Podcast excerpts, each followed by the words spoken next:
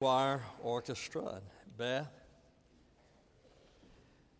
A few years ago, Mr. Hooper, a character on Sesame Street, died. They were concerned as to what they were going to tell the children who watched the show about his death, so they consulted psychologists to ask them. The psychologist said, Don't say that he got sick and died because they would then be fearful that if they got sick, they would die.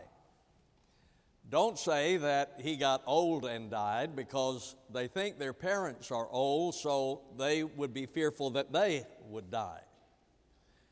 Don't say that he died and went to heaven because we don't want to bring religion into the equation, so they decided that they would say he's gone he won't be back, and we'll miss him.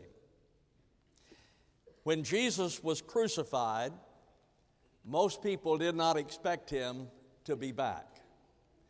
There are three primary groups that did not believe in the resurrection. First of all, the hedonists. They didn't believe in the resurrection because their focus was on this life, their focus was on today. That you enjoy the pleasures of today without regard for tomorrow or concern about eternity. Their theme was eat, drink, and be merry, for tomorrow you die. Then there were the pantheists. The pantheists believe that everything is God and God is in everything. So when one dies, they then merge with God, thus, there is no reason for a resurrection.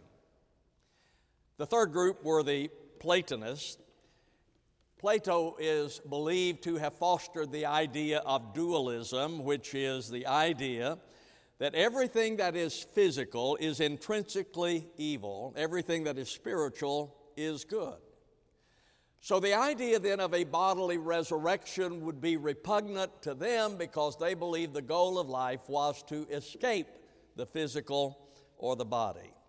Well, today we're going to look at John's description of the resurrection in John chapter 20, beginning in verse number 1. Now, on the first day of the week, Mary Magdalene came early to the tomb while it was still dark and saw the stone already taken away from the tomb. And so she ran and came to Simon Peter and to the other disciple whom Jesus loved and said to them, They have taken away the Lord out of the tomb, and we do not know where they have laid him. Peter therefore went forth and the other disciple, and they were going to the tomb. And the two were running together, and the other disciple ran ahead faster than Peter and came to the tomb first. And stooping and looking in, he saw the linen wrappings lying there, but he did not go in. Simon Peter therefore also came, following him, and entered the tomb. And he beheld the linen wrappings lying there, and the face cloth which had been on his head not lying with the linen wrappings, but rolled up in a place by itself. So the other disciple who had first come to the tomb entered then also, and he saw and believed. For as yet they did not understand the scripture that he must rise from the dead, so the disciples went away again to their own homes. My dad and Linda's parents are buried in the same cemetery in Iowa Park, Texas. In fact, they're buried next to each other. Last year, Linda and I, my brother and sister, met at that cemetery to pay our respects to our parents. As I read this passage of Scripture, I began to think, what would my reaction have been had those graves been empty when we were there last year? Well, you see, that's what happened here. When the women went to the tomb on that Easter morning, they arrived to discover that the tomb of Jesus was empty. There are various responses we see in this story to the empty tomb of Jesus. First of all, there was a casual consideration. You'll look at verse number five, and the Bible says, And stooping in and looking in, he saw the linen wrappings lying there.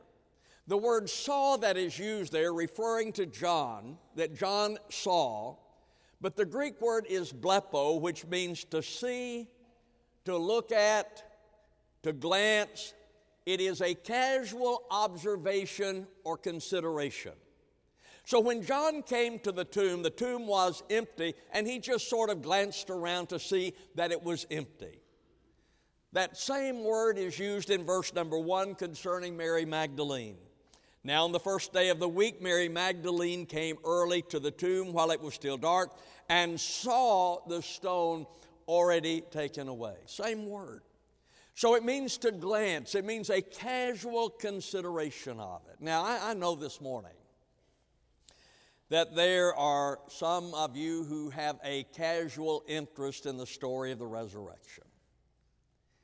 You have a casual interest in this, you've heard it before, and so you're here this morning, but there's sort of a casual interest, but that's all. It reminds me of the story of a, a, a lady who was ill, couldn't go to church on Easter Sunday, so her husband went without her. When he came home from church, she began to quiz him, asking him about the service and so forth. And so she said, Was Mrs. Jones there? He said, Yes, she was.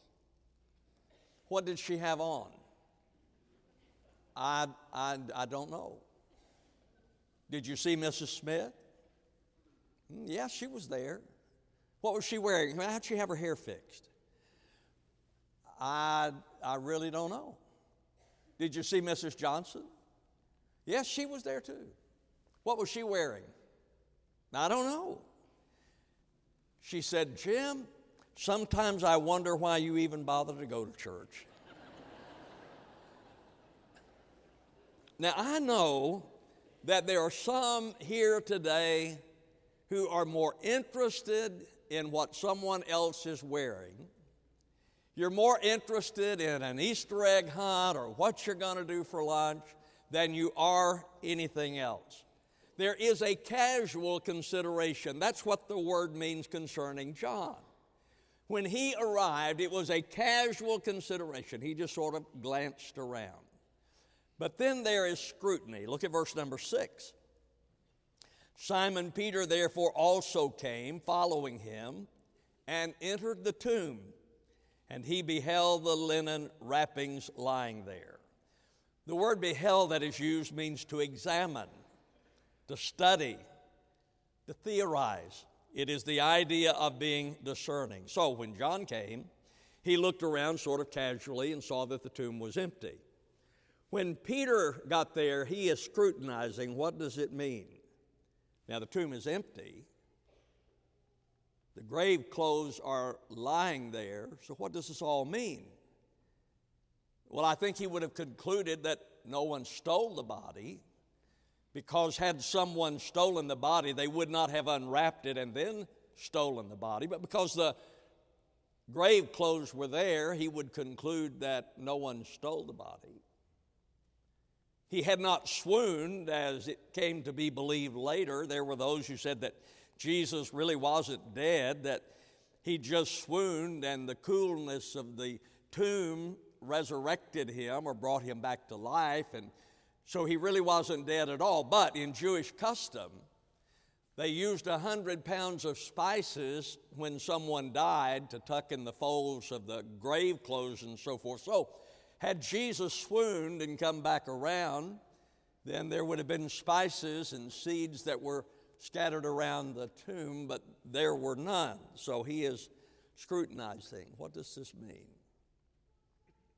My guess is there are some of you today who may be in that position, you're asking the question what does it all mean? Was it a miracle? Was Jesus actually brought back to life? Was it a miracle? Was it a hoax? Maybe it's just a hoax that has been perpetuated through the ages. Or what difference does it make? It happened 2,000 years ago, so what difference does it make? And so there is scrutiny. What does this mean? The third response I see is doubt. Look at verse number 24. But Thomas, one of the twelve, called Didymus, was not with them when Jesus came. The other disciples, therefore, were saying to him, We have seen the Lord. But he said to them, Unless I see in his hands the imprint of the nails, and put my finger into the place of the nails, and put my hand into his side, I will not believe. Now, Thomas may have wanted to believe, but he had doubts. When the women came to the disciples and told them that Jesus was alive or that the tomb was empty, they also had doubts. The Bible says in Luke 24 11, and these words appeared to them as nonsense, and they would not believe them. Possibly today, there are some of you who have doubts about the resurrection. That's okay. There's not anything wrong with having doubts as long as it is an honest doubt. You might say, well, what does that mean? Well, if it's honest, you want to know. See, if your doubt is dishonest, you really don't want to know. But if it's honest, you do. So as I look, I see that there were doubts, and then I see faith. Look at verse number eight. So the other disciple who had first come to the tomb entered then also, and he saw and believed. Now, this is speaking of John. You remember in verse number five, it was a casual consideration but the word that is used in verse number eight means to see with understanding, to know. So John then came with a casual consideration, but now then he has moved to faith. There are some of you who may have doubts today. It's okay. It's my prayer for you that you come to know, that you come to faith. So as I look at the reactions to the empty tomb, there was casual consideration, there was scrutiny, there was doubts, and then there was faith. But what are the results of it? What does it mean to us today? Jesus rose from the dead. So, what does that mean to me? What does that mean to you today? Well, first of all, it means comfort. Look at verse number 15. The Bible says that Jesus said to Mary, Woman, why are you weeping? Whom are you seeking? Supposing him to be the gardener, she said to him, Sir, if you've carried him away, tell me where you've laid him, and I'll take him away. Jesus said to her, Mary. She turned and said to him in Hebrew, Rabboni, which means teacher. You see, Mary came in despair, believing that Jesus was dead, not expecting him to be back. And then she heard his voice. Then she recognized her name. And now she knows that Jesus is alive, and her heart was comforted. There was comfort that came to her because of the resurrection. The disciples were comforted. Look at verse number 19. When therefore it was evening on that day, the first day of the week, and when the doors were shut where the disciples were for fear of the Jews, Jesus came and stood in their midst and said to them, Peace be with you. You see, the disciples at this point were fearful for their lives. Jesus had been arrested, Jesus had been crucified. If they did that to Jesus, then what would they do to them? So they were fearful, but then as a result of the resurrection, they understood that death has no power.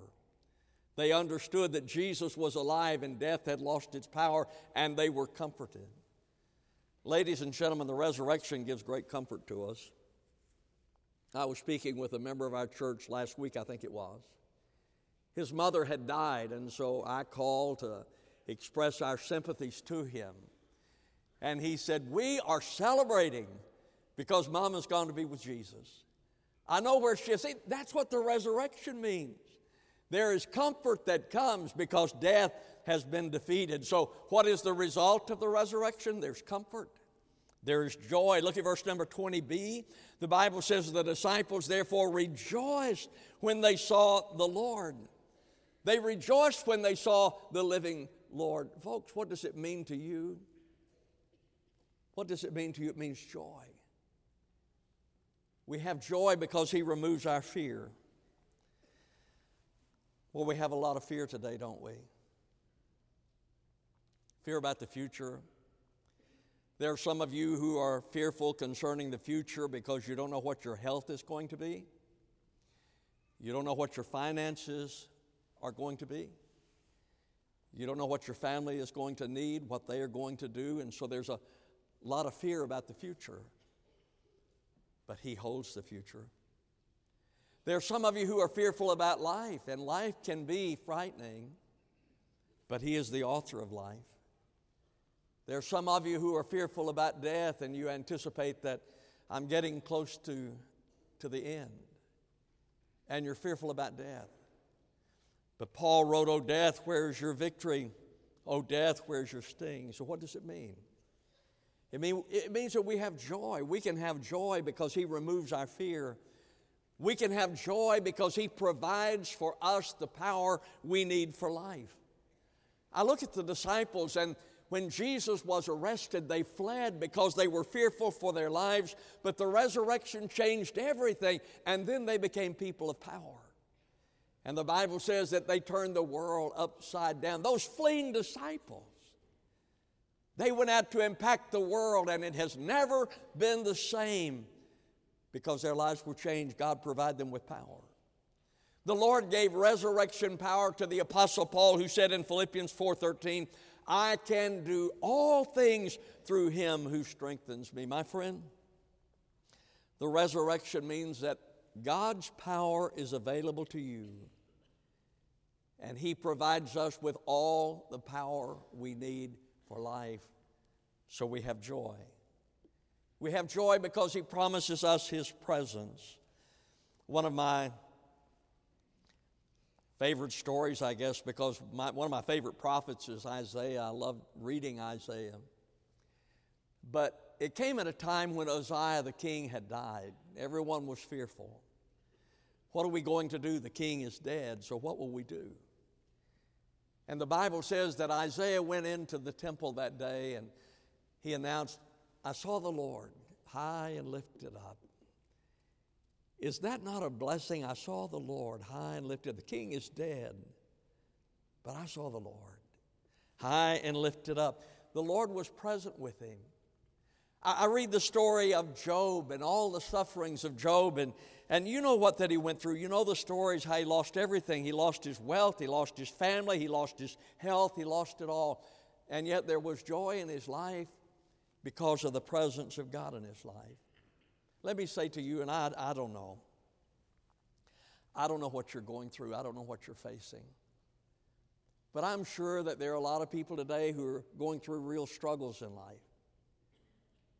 There's some issues that you are facing that are overwhelming to you. I want you to know, if you know the Lord, that He is with you. He is present with you, and He will be present as you walk through the valley of the shadow of death. What does it mean to us that Jesus rose from the grave? It means comfort, that my heart is comforted. I find comfort because He is alive. I have joy because of His power, because of His presence with me. But there is also a responsibility that goes with it. You see, when the Bible says, come see, it also says, go tell. That's what Jesus said to Mary in verse number 17.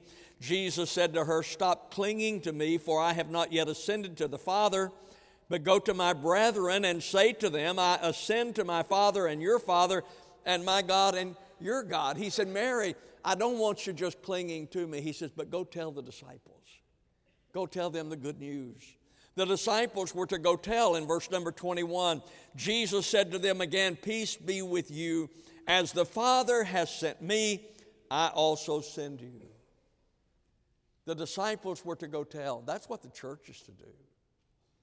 Jesus said in Acts chapter 1, verse number 8, You shall be my witnesses, both in Jerusalem and in all Judea and Samaria, and even to the remotest part of the earth. The Christian Theology in Plain Language wrote A church without evangelism is a contradiction in terms, just as a fire that does not burn is a contradiction. Do you believe in the resurrection of Jesus? Have you experienced the resurrected Lord in your own life?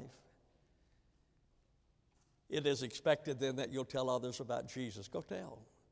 Come see. Go tell. The results of the resurrection comfort, joy, and then we have a responsibility. Then there are some reflections on the resurrection, two strong messages of hope. The first is the resurrection means that life is victorious over death. Jesus defeated death. The best explanation of the empty tomb is the resurrection. Oh, I know there are a lot of there are a lot of platitudes that are given. There are a lot of explanations that are offered. But the best explanation of the empty tomb is the resurrection. And the Bible says that there were eyewitnesses to the resurrected Lord. In 1 Corinthians 15, verses 5 through 7, Paul wrote, He appeared to Cephas, or to Peter, then to the twelve. After that, he appeared to more than 500 brethren at one time, most of whom remain until now, but some have fallen asleep or died. Then he appeared to James, then to all the apostles. If you want evidence, eyewitness evidence of the resurrection, the Bible says that he appeared to 500 at one time. Paul said most of them are still alive. In other words, if you want to go and interview them, if you want to go and talk with them and hear their testimony, most of them are still alive. You can go and talk with them. The resurrection of Jesus gave life to the disciples. I read an encyclopedia that said the change in the fleeing disciples to bold confessors was an even greater miracle than the resurrection of Jesus from the dead. So, what does it mean? Life over death. It means that Jesus gives you and I life over death. The empty tomb also reminds us that good ultimately triumphs over evil. There's victory over sin because the scripture says it's the cross that all of my sins were placed on him, that all of your sins were placed on him. So when he died on the cross, he paid for our sins. The Bible says the wages of sin is death, and Jesus paid the wages of sin. So all of my sin placed on him, and he gives me victory over sin. He gives me victory over grief. We already saw in verses 19 and 20 how Jesus appeared to the grieving disciples and they became joyful or they rejoiced as a result of it because he gave them victory over grief and he gives us victory, listen, over guilt. There are some of you who are carrying great guilt in your life today, and Jesus gives us victory over guilt because he forgives us. He died on the cross to offer us forgiveness. What can wash away my sin? Nothing but the blood of Jesus. What can make me whole again? Nothing but the blood of Jesus. So Jesus then forgives me, but then he goes further than that and does what only God can do, you and I cannot. He forgives our sin, he forgets our sin. Now, I've had people to tell me before that if you really forgive someone, it means that you forget. No, it doesn't. I can't forget. When someone has done me wrong, I don't forget that. What it means is that I treat them as if they had not done me wrong, even though I know they did. But God can forget. Because the scripture says in the Psalms, sin, our sin is removed as far as the east is from the west. Jeremiah wrote, God would remember our sins no more. Micah said, God would bury our sins in the deepest sea. And Paul said, God would forgive and cover our sins. Good ultimately triumphs over evil because Jesus forgives our sins when we ask Him and He forgets our sin. Now, let me conclude. How do you respond to the resurrection? Some of you have a casual consideration. You're here today, and I'm glad you came. but it's just a casual consideration, a casual interest in the story of the resurrection. Some of you are scrutinizing what the Bible says. What does it mean? Was it a hoax? Was it a miracle? Does it matter? And so today you are scrutinizing because you want to know.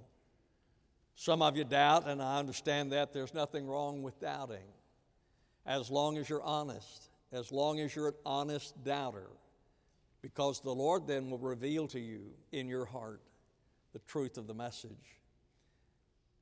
Or maybe you'll respond today in faith. Say, I believe, I believe that when Jesus died on the cross, that he was buried and he rose from the grave, and I'm willing to commit my life to him as Savior and Lord. His resurrection gives us hope. Dr. W.A. Criswell, longtime pastor, First Baptist Church, Dallas, was on a flight, seated next to a well known theologian.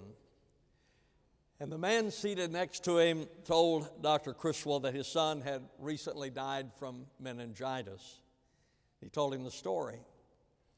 He said the boy was in the hospital and he looked up to his dad and he said, Daddy, it's getting dark, isn't it? And the dad said, Yes, it's, it's very dark. And the boy said, I, I guess it's time for me to go to sleep, isn't it? And his dad said, Yes, son, it's time for you to go to sleep. And the boy said, Good night, Daddy. I'll see you in the morning. And he died. The father said, Dr. Criswell, I can hardly wait till the morning. Morning is the promise of the resurrection, but morning comes after night. Before there was a resurrection, there was a crucifixion. So morning follows the night. He gives us life over death, He gives us hope over despair, and He gives us heaven over hell. This morning in my devotion time, as I was reading, I came to Hebrews chapter 2, verse 14, and read this verse. Through death, he might render powerless him who had the power of death, that is the devil. That is exactly what Jesus did. Through his death and resurrection, he rendered Satan powerless over you. And you have the opportunity of being born again, of being forgiven, of having a new life by faith in Jesus. Do you know him? Have you committed your life to Jesus? Because that's our prayer today that if you have not, you will. Our Father in God, as we come to this time, remembering the resurrection, the sacrifice that was made, the victory over death, Lord, I pray for those present who have never come to know Christ. Maybe they're good people, maybe they're not. Maybe they're religious, maybe they're not. But Lord, today I pray for those who have never come to know Christ that they would commit their lives to Him. I ask in Jesus' name, amen. Just in a moment, we're going to stand. The choir's going to sing. We extend an invitation. The staff will be here to receive you. If you've never trusted Christ, would you come today?